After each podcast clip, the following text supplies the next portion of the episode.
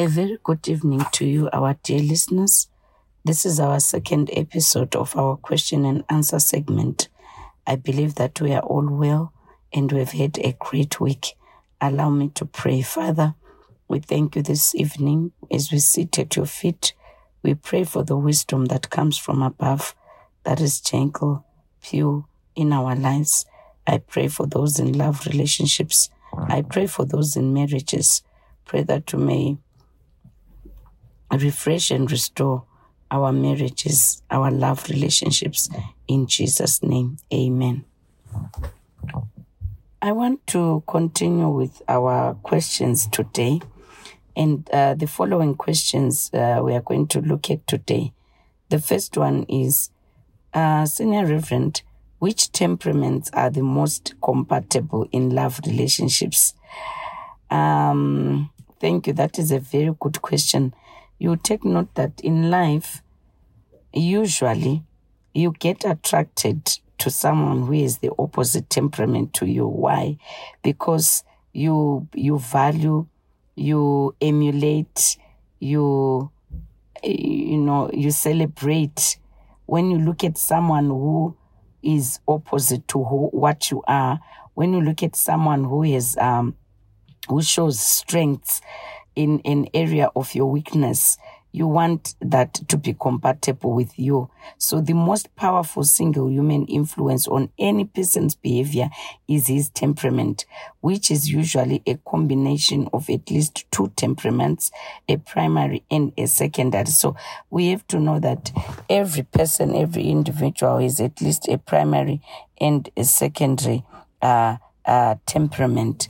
When it comes to love relationships, people are subconsciously attracted to another person's strength that, that corresponds to their weakness. So, in other words, what we are saying, we said everyone is born with um, uh, uh, traits, negative and positive traits. Everyone is born with negative and positive traits. And usually, when it comes to love relationships, someone is subconsciously attracted to another person's strength, which is their weakness. Another person's strength, which is their weakness. For instance, a man with a a, a, a man who is a choleric, a, a, a, a choleric temperament, you take note that they've got um, weaknesses that they like for instance they're not patient they they they, they are just a, a, a goal getter they can't be patient with people. They just want results. Now if they meet a phlegmatic who is all the time in the world to hear your stories all the time in the world to you know to accommodate your pain, your stories. They are attracted because they are not like that. Choleric is not like that. So he's attracted to this person who is, has got all the time in the world uh, to listen to your stories. So in love relationships, unlike attract each other, the positive attracts the negative. So basically, that is also a scientific, you know, proven a truth. Um, so we say, dear, a choleric who is forceful, who is a goal-getter, strong-willed, will be attracted to a phlegmatic who is toned down, who's soft-willed, and, and the like. So usually that which is your weakness, you find it as a strength in someone and it in, in, in, in variably then attracts you. But along the line in the marriage now when you are in the relationship that thing which attracted you for instance of many of the problems in love relationships or in marriages that thing which attracted you the soft-willedness of a, a, a phlegmatic the, the being toned down of the phlegmatic to a choleric now becomes a problem. Now because someone just uh, you know when you're now in the relationship in the marriage you just say ah why are you so toned down down? Why are you so relaxed? And they like the same thing that attracted you becomes a source of a marital problem.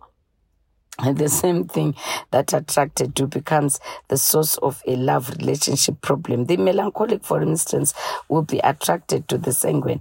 The melancholic, if someone has a melancholic temperament, they are negative about everything. They are they are just um, pessimistic, and the like Where everything about them is not working. Everything around them is not working. So when now they meet someone with a with the, the, the, who is a sanguine, who is all over the place, who is hyper, who cares for nothing, who is just happy, they are attracted. You know, the, the, the melancholic just looks at this person and say, wow, there's someone who is so happy. There's someone who is carefree. I'm attracted to this person. But you know what? You'll be shocked that the same thing that attracted you, the carefree attitude in the, in the sanguine becomes a source of a problem in the relationship. Why you begin to say you are too hyper, you are too happy, you are, eh, eh, eh, and, and so forth and so forth. But it's important important then when it comes, you know, that's why on Monday we explained six reasons why you have to why every Christian why everyone actually should understand the issue of temperament so that you will basically know the person whom you are likely to be attracted to. I think it's very important. The second question is what is the difference between character personality and temperaments character, personality, and temperaments. I think on Monday we really went a long way to try and explain that a temperament is the basic template with which you are created. A temperament is the basic template with which you are created. It's your genetic makeup. It's how God has created you to be, you know you are a sanguine, you are a sanguine, you are an extrovert, you are an extrovert, you are an introvert, you are an introvert. So, like saying someone is an extrovert and an introvert. So, that's how God has created you to be. Then the character then is the product of your personality plus external influences. The character is the product of your personality plus external influences. We have to understand that character is shaped by external influences. Character is shaped in sociology. There's uh, uh, uh, uh a subject on so, uh, a, a, a, topic on socialization. So the, the, the, external influences that shape your character can include your parental training. For instance, how you have been raised by your parents. The external influences can include your school and education, the type of school you went to, the, the, the, the you know, the type of education you were exposed to. It shapes your character. For instance, you look at, uh, uh, most of uh, the kids who go to uh, uh, uh group A schools, what you call private schools, the way they they carry themselves around is is a bit different from those who go to government or public schools. So it's very critical to know that character is shaped by external influences. School and your education, influence of friends. Friends can influence your character. The Bible says, First Corinthians 15 33, do not be deceived.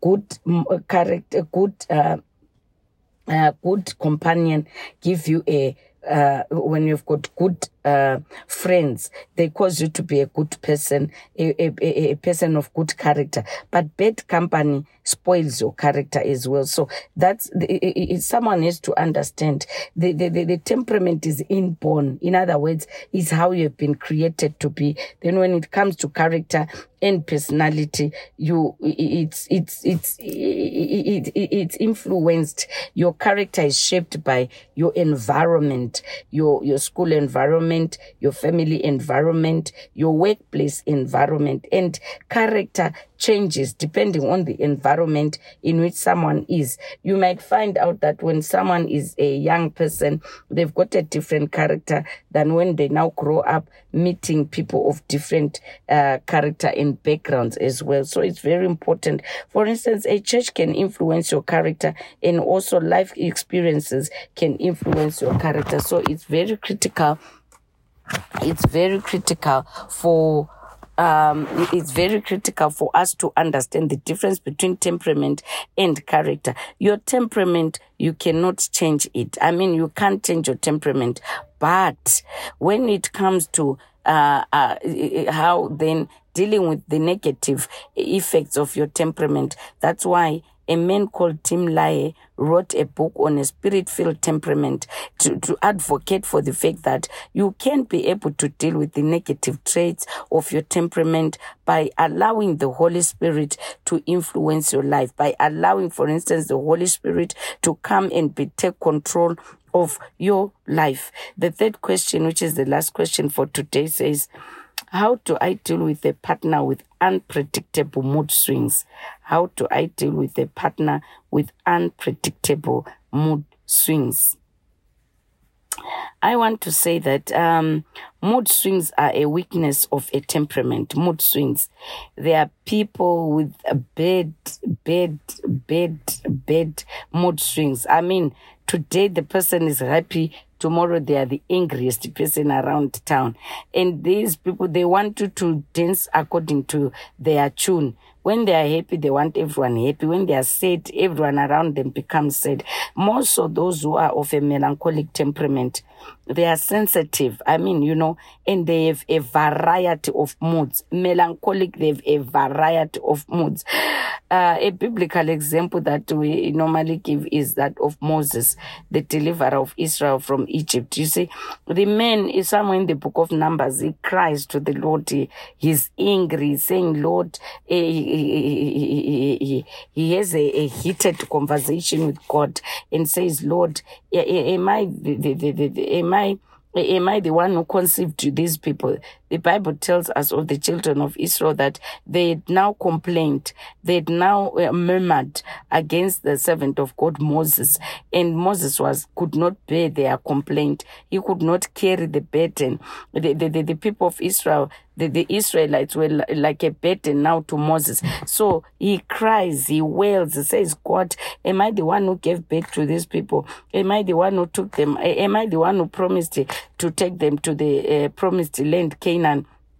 and the man is his mood swings. He says lord I, I, may i find favor before you? And the favor that is requesting from the lord is favor to be killed. He say just kill me okay? Just kill me. When you kill me you, you have given me favor. And so uh, they are sensitive and at times they are happy at times they can be sad like i said. The people with uh, unpredictable mood swings if your partner if your beloved is unpredictable mood swings uh, you know they see negative side of things and they are very critical by the way. People with uh, pre- unpredictable mood swings they are very critical. They find it difficult to forgive. When you have wronged them when you have offended someone with the vari- mood swings you know they find it difficult to forgive they carry those things and i think but there's a way you can deal with someone with unpredictable mood swings uh, number one they need lots of love. You know, I, uh, love beats everything, uh, listeners. The Bible tells us that um, love covers a multitude of sins. Do you know that someone can have um, a, a, a mood swings because they they you know because of the experiences they've gone through in life? Someone can develop mood swings because of the painful experiences that they've gone through in, in life. But love covers a multitude of sins. Let me just get the verse for you. Love covers a multitude of sins. Love covers a multitude of sins. And I, I, I want to say that um, it's not easy to love someone um, uh, it's First Peter chapter four verse eight. Above all, have fervent and unfailing love for one another because love covers a multitude of sins. In other words, it, it overlooks unkindness. It over, love overlooks moods. Eh, it overlooks uh, unselfishly.